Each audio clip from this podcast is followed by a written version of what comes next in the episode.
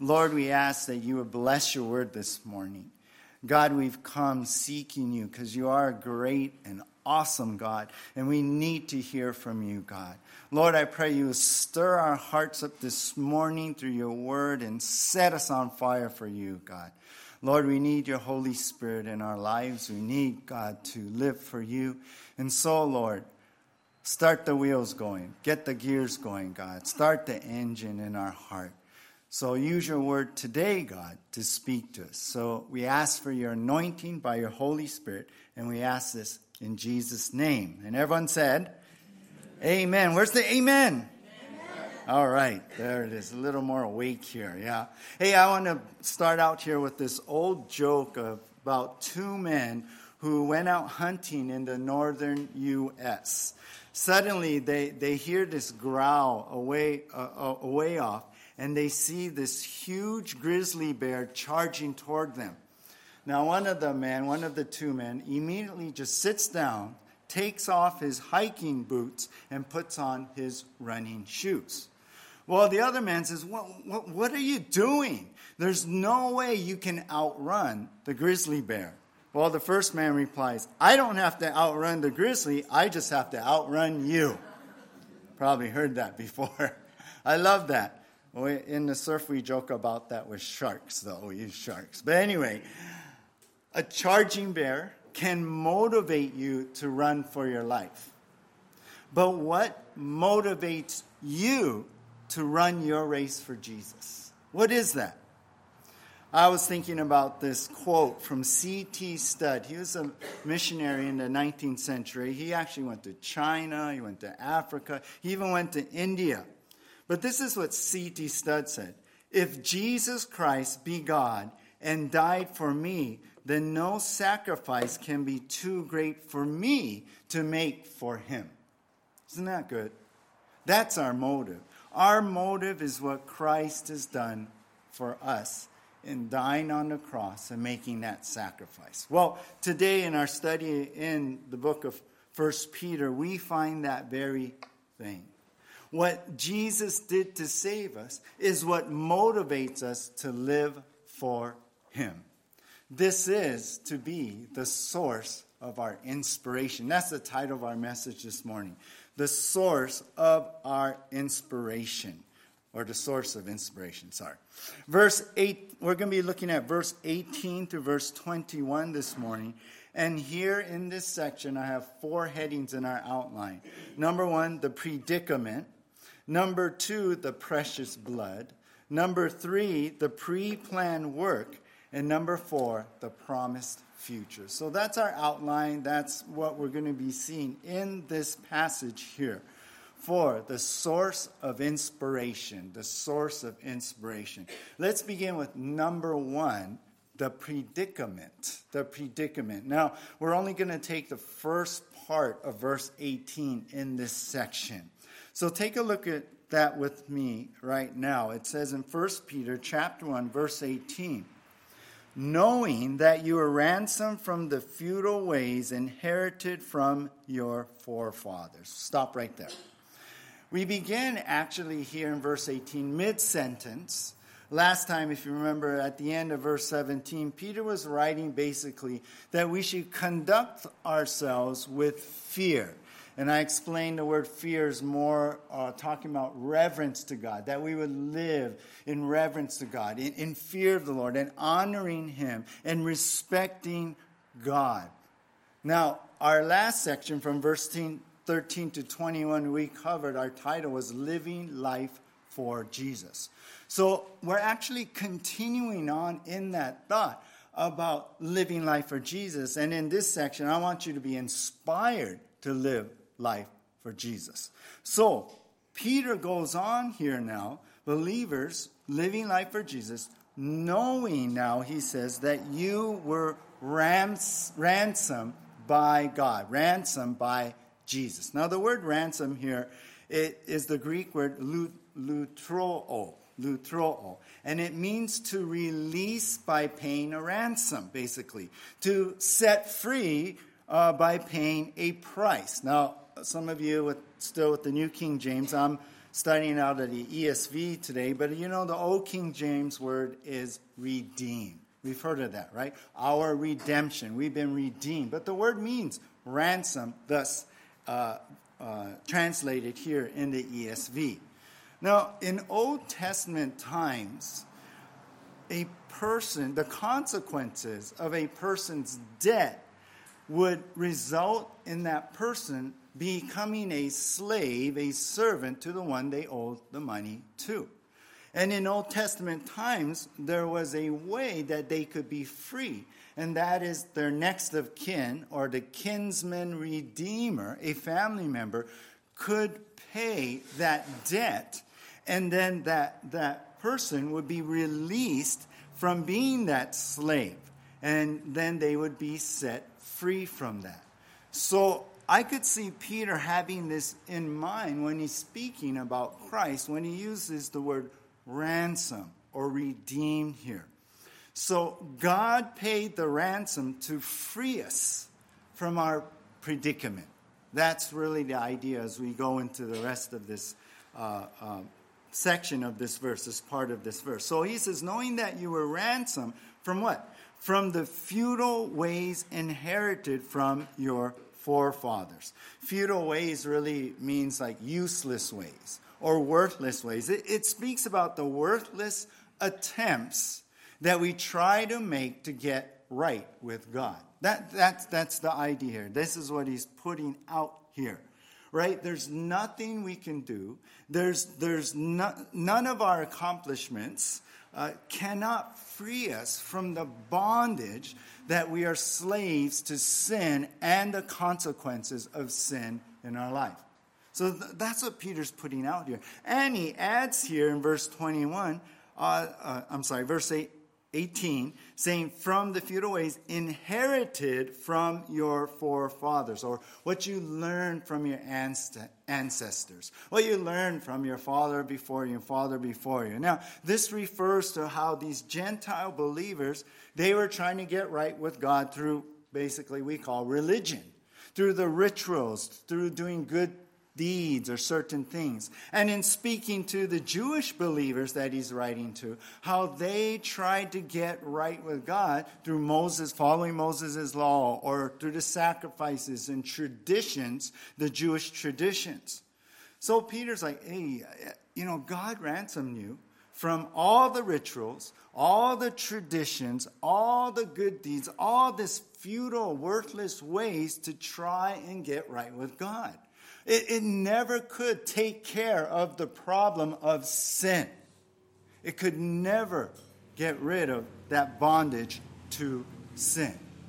Now, sometimes we do think, don't we, that, well, if we can do enough good, it can offset the sin, the bad, right? If there, you put more good in there, well, hey, maybe God will see that and then forgive me and I'll be set free from the, the bad, the little bit bad. I mean, I'm a pretty good person.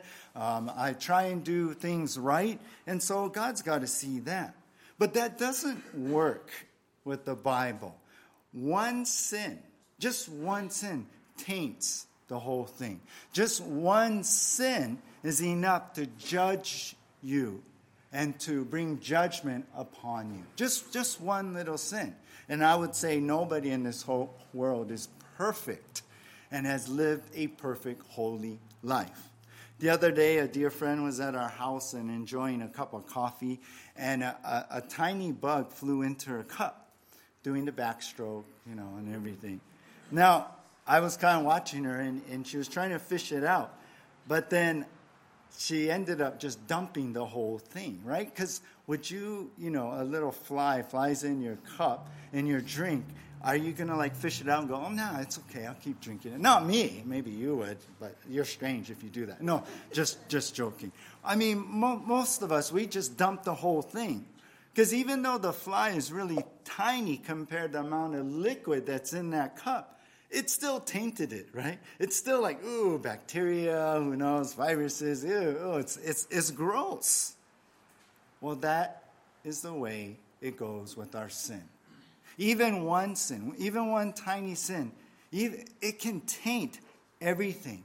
So, no matter how many rituals you may perform, how many good deeds you do, how many things you, you think you can do to, to work your way into heaven, that one sin still has tainted everything, and it doesn't work that way. So here's what Peter is saying here God paid the ransom, for no matter how hard you may try, you can never pay it, pay for it yourself. That, that's what he's just really putting out here. God paid the ransom. You know why? Because we couldn't. God paid the ransom because no matter how hard you may try, like what you were told, how you grew up, that you got to do these things, you can never pay that ransom for yourself. It's been well said, you've heard this before. I usually say this right around Christmas and Easter. But he paid a debt he did not owe because we owed a debt we could not pay. That's that same idea in the same. Maybe you're in a predicament, quote unquote. Maybe you come here this morning. Maybe you've been, you've been weighed down by your guilt. Maybe you've tried to do those works. Maybe you tried just going church, that's going to fix it. Maybe doing the rituals and, and, and trying to do good things, everything you can think of, but you still feel something is lacking. You don't feel forgiven. You don't feel right with God. You're still carrying that guilt upon you and it's weighing you down. You know what you need? You need God's ransom. You know, you know what you need? You need Jesus. Jesus is the only way that you can get right with God. So let's go on to number two now the precious blood. The precious blood. We're going to go on in verse 18. So we're going to look at verse 18, the second part, 18b to verse 19 through verse 19. Take a look with that. Take a look with me right now. It says that not with perishable things such as silver or gold, but with the precious blood of Christ, like that of a lamb without blemish or spot. So, how did God pay this ransom? Verse 18, knowing that you were ransomed. Well, how? How was that? Well, first of all, Peter says, You were ransomed, not now, end of verse 18, with perishable things such as silver or gold. Perishable means things that decay, things that can decompose. Decompose. It, it means that things really that don't last into eternity. That's the idea. Silver and gold may be the most valuable thing we have here, maybe at that time, and it's what you pay to free slaves and servants. It's, it's, it's money, it's monetary way of, of, of paying and freeing someone. But Peter's saying, you know, even silver and gold, that, that cannot free you from sin. It doesn't free sinners. But what he does say, secondly, that you were ransomed by what? Verse 19, but with the precious blood of Christ. Jesus shed his blood on the cross. Jesus died basically, shedding his blood. His blood came out, and that meant he died to pay the ransom to redeem us, to set us free. Now, when we talk about the blood of Jesus, you ever think about that? Like, wow, you know, the Bible really talks a lot about blood. That, you know, for me, I don't like those kinds of things. I mean, whenever we're watching some show and there's surgery or someone gets shot and there's blood all over, I'm like, oh, ooh. You know, the surgery shows, my wife's like, ooh, wait, no, I want to fast forward. No, no, no, keep it on there. I, I, I want to see what, me, oh, I don't like that. I'm a baby about that. Sorry. But sometimes we think, wow, the blood, why? Wow, that, you know, there's a lot of blood here in the New Testament. Matter of fact, there, there have been many churches saying, well, we don't like the word sin. We don't like blood, so we're going to take all of that out in our preaching, in our songs. We're not going to do songs that talk about the blood, none of that. And, and, and it's weird. They divert from really even what we see here before us. That we have been ransomed by the precious blood of Christ. So, what does that mean? The blood of Jesus. You know what? It means we have been atoned. It speaks about atonement. So when you think about the blood of Christ, it's really talking about the atonement. The atonement that God has made for us to be saved. So that atonement means forgiveness of our sins. So we can now be made right with God. So understand that when we talk about the blood of Jesus, it's about Jesus sacrificing and dying. And the blood of Jesus, it speaks about the atonement of our sins, which means we can be forgiven. You see, sin separated us from a holy God, but Christ's blood makes us right with God. I hope that's clear because Peter's making it clear here for us. Many ask that, well, blood, why, then why is it just, it, there's a need for that blood? Why is that? You know, well, let me read to you this, and it'll be up on your screen too, but on the TV screen here. But uh, Leviticus chapter 17, verse 11 says this For the life of the flesh is in the blood. That means if the blood comes out, right, you die. And here's God speaking I have given it for you on the altar to what? make atonement for your souls. So in order to atone for sin, there has to something has to die. And it goes on for it is the blood that makes atonement by the life. So that's the way God set it up. That our sin, which separated us from God, can only be atoned for by the blood being shed or a, a, a, something a being die. Yeah. So here's Peter, right? Peter saying now, first of all, you were ransomed not with perishable things like silver and gold. You were ransomed, you know what? With the precious blood of Christ. And then he says here in verse 19, you were ransomed by like that of a lamb without blemish or spot. Well, what is he saying there? Well, he's saying by the sacrificed Lamb of God, Jesus Christ, who is without blemish or spot. In, in the Old Testament, sacrifices, uh, the lamb had to have no blemish, no defect. It had to look perfect. Why? Because the spot represented sin. And if there's something wrong with the lamb and rep- the spot represented sin, the sacrifice, it, it, it couldn't die for itself. It had to be sinless or it cannot atone for another sin if it already had this defect in itself already. So that's why Jesus, the Son of God, had to come from heaven, perfect, sinless, become a man to die to be that spotless Lamb of God. A sinless Son of God had to die for our sinful people. If, he, if, if there was sin, say to speak, uh, he couldn't die for everyone else because he already had a problem, but he didn't. So, you see, like a lamb without blemish or spot. That was Jesus Christ. That was Jesus who's sinless, who came and died for us. So, do you understand? He's presented, presenting here. Salvation is now possible by the precious blood of Jesus. Salvation for, for everyone now is made by the precious blood of Jesus Christ. You know, and if you think about it in Genesis, right, after Adam and Eve sinned and they fell, many theologians believe the animal that was killed for their covering because they're naked, many theologians believe that that was actually a lamb that covered each person's nakedness. If we go to Exodus, in the book of Exodus, in the first Passover, the blood of the sacrificed lamb was put on the doorposts, right, of the, the Jews' homes. And that saved, that act saved the Jewish nation from the death angel. And you know what? In the book of John, when John the Baptist saw Jesus, what did he declare? He pointed to Jesus and said, The Lamb that takes away the sin of the world.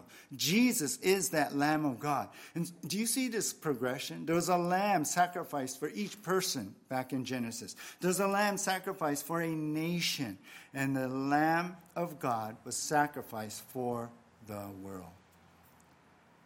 So, because of God's ransom, because of Christ's precious blood, I want you to see this. Salvation is free because God paid the highest price to secure the purchase of your salvation. This is the precious blood.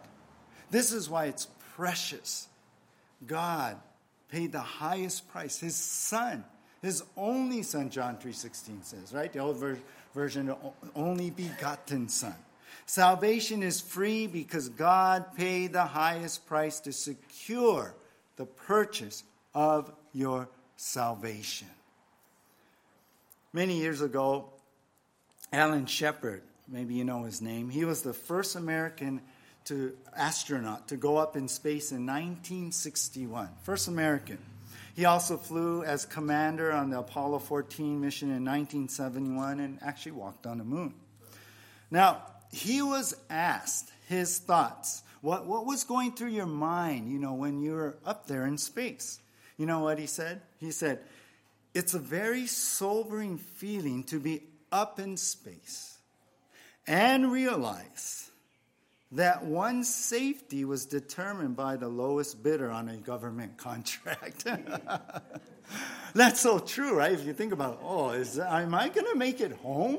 Am I going to make it all the way? Are, are, you know, is the thing going to just blow up right away? I, I, I, thought that was really funny. But God did not skimp on securing, securing your salvation. He gave the most precious thing to him, and that was God the Son. And, and the precious blood of Christ is the highest price that God could pay. So you would have the highest gain in salvation and be set free.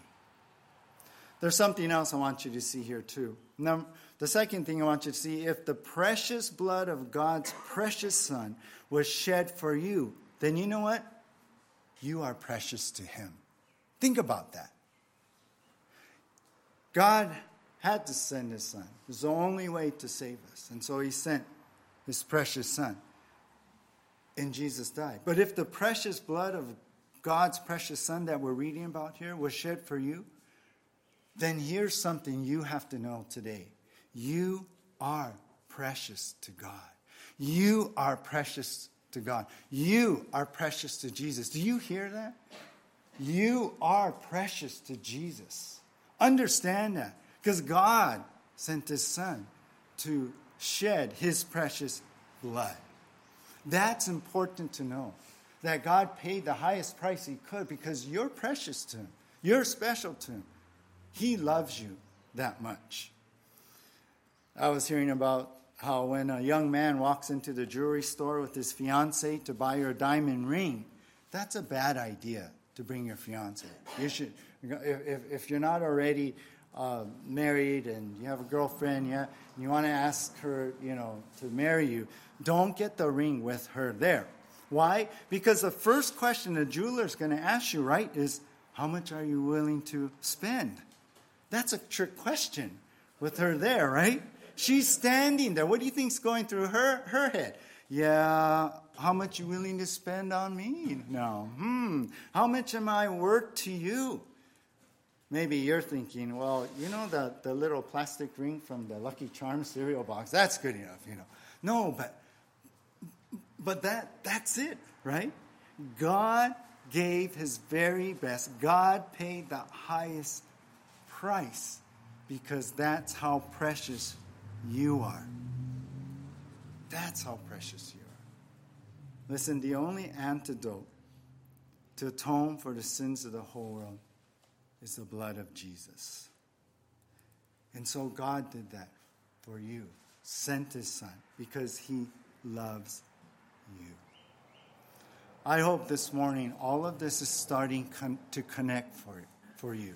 I hope if you're online, you're listening to this and, and you never really understood what is this? Jesus dying, all that. How does that work? I hope this is connecting as we're studying this passage here. I hope that you see what God has done for you, right? The ransom he paid. It, it's something we, we, we, we, we cannot do. It's not what we do, you see. It's what God has done. It's, it's not something we earn, but it's something what? We receive. We can receive that forgiveness and atonement from our, for our sins by just believing in what Christ has done on the cross. And let me say this for you believers, you beloved children of God, the shedding of the precious blood of Christ should, you know what? Motivate us. Shouldn't it motivate us? Shouldn't it inspire us as we connect to the flow in this passage in the context has, where Peter's been writing about live life for Jesus? Well, that should motivate us to live for God in all that He's done for us. That needs to be the source of inspiration. All right, well, we've seen the predicament, the precious blood, and now we go to number three the pre planned work. The pre planned work. So here we are going to be in verse 20. Verse 20 will cover this section. He was foreknown, verse 20, before the foundation of the world, but was made manifest in the last times for the sake of you. All right, so Peter continues to write here, and he says that he, that was Jesus now, was foreknown before the foundation of the world. What is he saying? Well, foreknown means pre planned. In other words, God had set a plan in motion before the foundation of the world. In other words, before everything was created. That's what that means. So, way back in eternity past, before all of what we know today was made, uh, uh, Genesis, everything, before Genesis 1 1, God had pre planned this. God had foreknown. God had planned for Jesus to come, to shed his precious blood to save us. You see, this, this plan of God to save us through Christ, this was not some reaction to the fall of, in Genesis with Adam and Eve. It wasn't like he's like, oh no, Adam and Eve, they blew it. Now what, what are we going to do? We got to do something. Hmm, what should we do? Well, maybe, okay, maybe, uh, Jesus, we got to have a talk. You know, you're going to have to go and become a man and die on a cross and be the atonement for all the sins. It wasn't that at all. It was already set. And you know what, for me, it says that God loved me. God loved you before the foundation of the world. Isn't that great to know? That He knew ahead of time. He knew we would be born. He knew that you would need a Savior, that you would need atonement, that you need the ransom. You need to be redeemed. He knew that. And He thought of you and I. That's love. That's love right there. And so today, Peter goes on, today it was made manifest in the last times for the sake of you. In other words, it was made known to you today. It's made manifest. Now you know this now. You have been given a gift, basically, to understand the gospel and what Christ has done. Now, when Peter says here in verse 20, in the last times for the sake, for, for for the sake of you, for your sake, for God's love for you. The last times, well, in the New Testament, when they talk about the last times, it, it really technically refers to the time between Christ's first coming and his second coming. So that's where we're at today, too. So you can basically say, look, it's right now. God today yeah, has brought this to your knowledge. God today has spoken to you and saved you. Even though this was pre planned from, from eternity past, God in His love has brought it to you today. And you know what He's saying? And this is the point here. You are not an afterthought. You are actually a special part of God's incredible eternal plan. He made it manifest to you for your sake because He wants you to be part of that plan. Isn't that great to know? That's God's heart. That's God's love. You're not some afterthought. Oh no, we got to do something about Rick. Oh, he's. Uh, oh wow. What am I going to do? No, God already had a plan because of His love for you, for me. He and wanted us to actually be a special part of this incredible, eternal plan that God has in saving us and bringing us into a right relationship with Him. The Puritan Thomas Watson wrote Great was the work of creation, but greater the work of redemption. It costs more to redeem us than to make us. I love that. God didn't just create us and leave us. Well, go on, figure it out yourself. Go on, you better do right. Go on. He didn't do that, but He made a plan to save us. And then He brought that plan to us. Then He reached out to us to save us, you guys. And that came at a great cost because of His love. What a source of inspiration this is that God would do all that for us. So we see number one, the predicament. Number two, the precious blood. Number three, the pre planned work. And finally, number four is the promised future. The promised future. And this is what we find in verse 21. Peter writes here, who through him are believers in God, who raised him from the dead and gave him glory, so that your faith and hope are in God.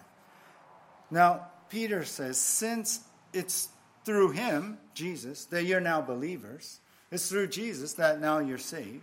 And since Jesus, we know, we believe that he was raised from the dead, that he was resurrected, that Jesus is alive and has ascended into glory, and he sits in power in heaven now. Since we understand, we believe, we have been saved through Jesus, we know he's alive, he's, he's in power then you know what? He says, then you can confidently put your faith and hope in God. That our future is set. That what we believe in, we, our sins have been atoned for. Jesus is risen. That we can be alive too when we die. That we can go to heaven. That our eternal future is secure. That we have a promised future and that's heaven. Which, which means, you know what? That's our home. That, that's what Peter's rolling into here and coming into verse 21. It's like, believers of God, we know He's raised, so we're going to be raised.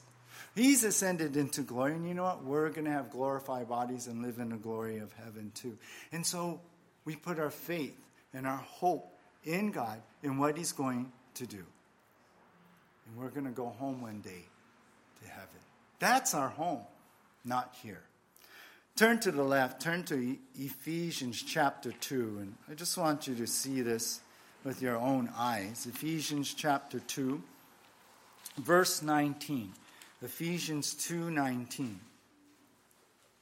Ephesians 2:19.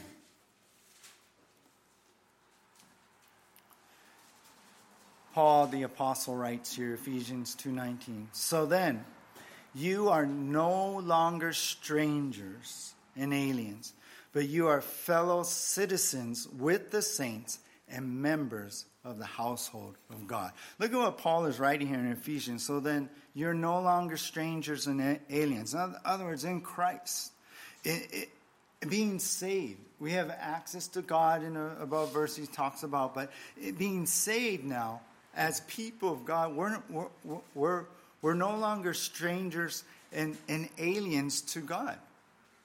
We are now fellow citizens with the saints. We're no longer strangers or aliens to the people of God, but we're citizens and saints, uh, members of God's household. Think about that. Salvation has made you a child of God, put you into the family of God, and now a citizen of heaven. That's what God has for you. That's the future. So, our last point this morning is this. Since your future is secured by Jesus, you know what? Be inspired today to live for Jesus.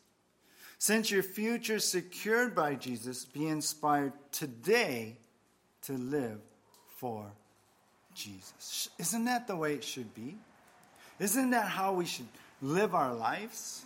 Jesus said, For what does it profit a man to gain the whole world and forfeit his soul? Are we going to live like, well, this is it? Or are we going to understand, no, our soul belongs to God. We have a home in heaven, and that's what our focus should be. See, the world is not your home. So why are we living for, to, for the things today? Shouldn't everything, shouldn't our heart be desired toward the eternal things like we talked about a few weeks back? We should be living for Jesus because this is not our home. I read about this American tourist who was visiting an old Polish rabbi, uh, Horitz uh, Kahim. Chaim. The American was astonished to see the rabbi's room. Simply, it had a table, bench, and some books. Rabbi, where's your furniture? The tourist asked. Where's yours? replied the rabbi. Mine? said the American. I'm just a visitor here. I'm only passing through. Well, Ho- uh, said, So am I. That's the idea. We're just passing through here. Our home is in heaven. So, shouldn't we commit to Christ to live for Him? Give up those things that you've been living for here, but start living for eternity that's coming. Jim Elliot, this uh, famous missionary, he said, He is no fool who gives what he cannot keep to gain that which he cannot lose.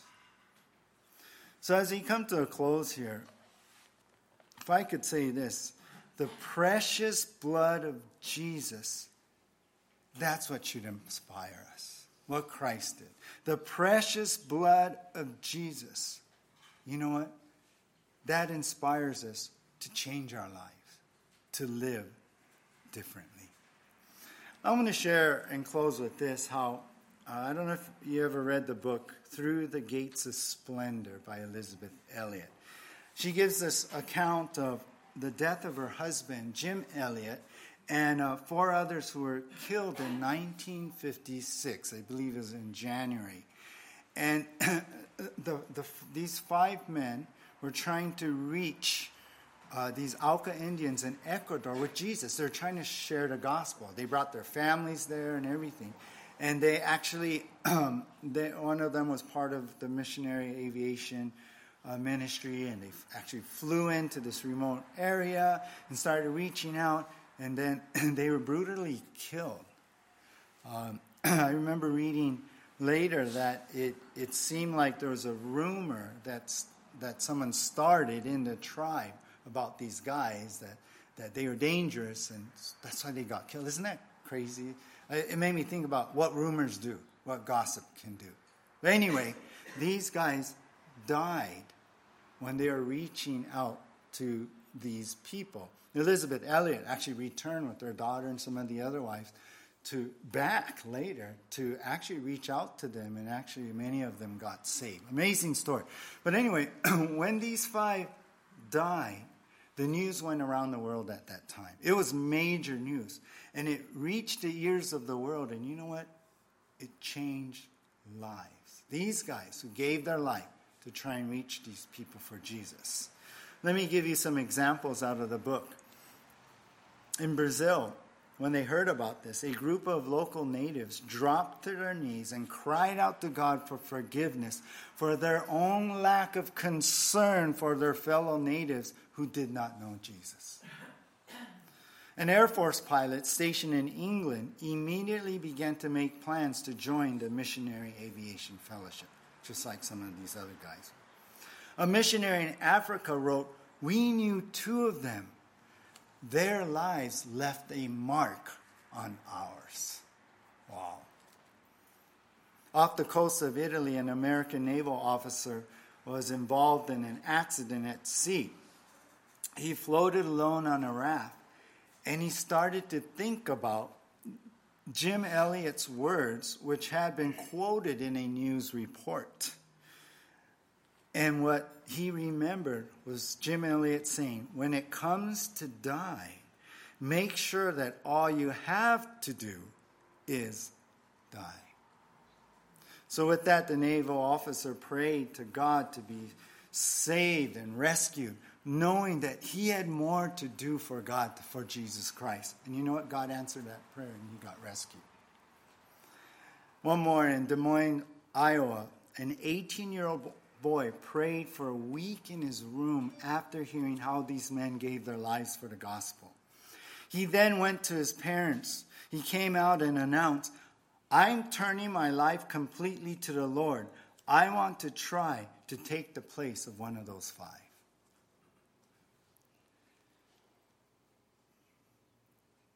When we think about Christ's sacrifice, how he shed his precious blood, that should affect us.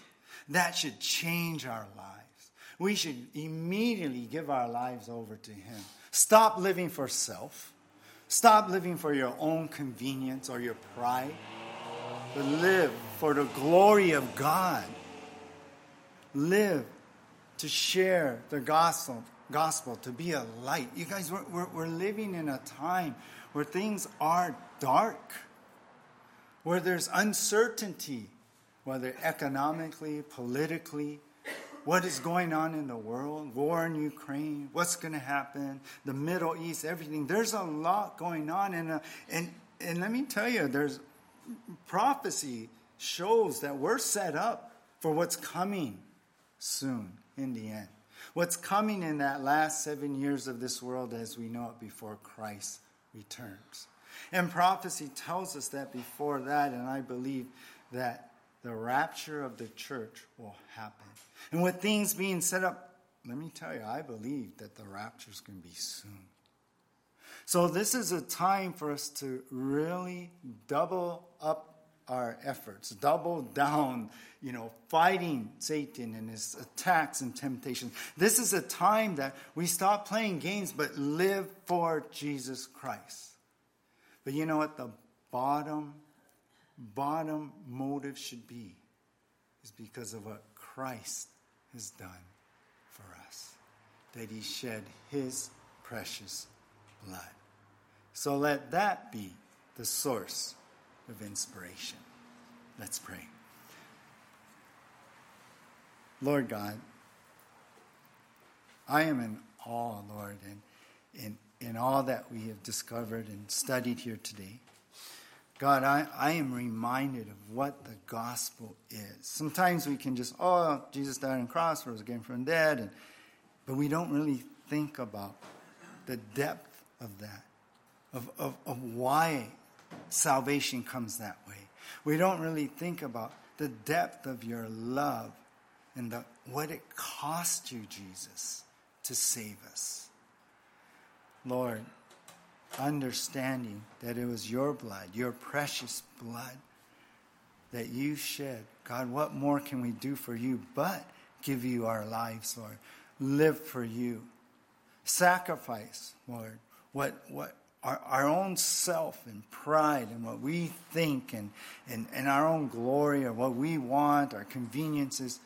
God, let us not live that way anymore. Let us not be lazy about our spiritual walk with you.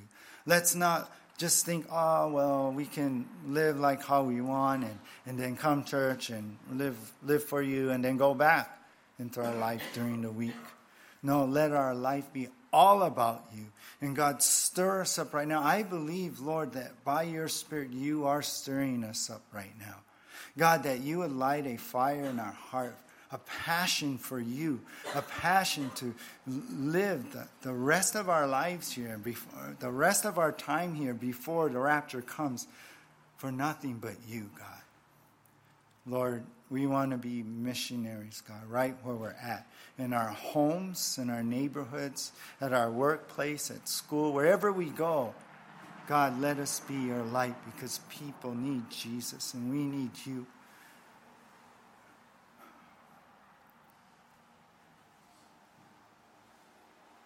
I know, Lord, some of us are hurting. Some of us here right now come into this room or connected online, and, and, and there's a lot of things going on, and it's, it's difficult. But God, you shed your blood so that now we have access to you, that we can come to the throne of grace and find help in time of need. And this message is just as important to understand that your precious blood that was shed means we are precious to you. So, God, give us comfort in that. And no matter what we're going through, that you are here, that you, you, are, you are working, that you are concerned too, that you want to move, that, that your power is, is great and you can fix things, you can help, you can get us through, you can heal, you can free us, Lord. God, I ask that you do that through your Spirit, Lord. You just want us to come to you right now.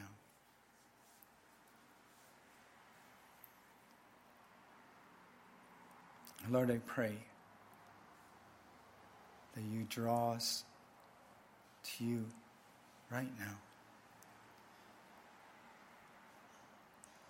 Understanding these truths, that now we can, and we can find forgiveness, healing, freedom, help, and strength. We can be with you right now. That's what you're calling us to do. In Jesus' name, amen.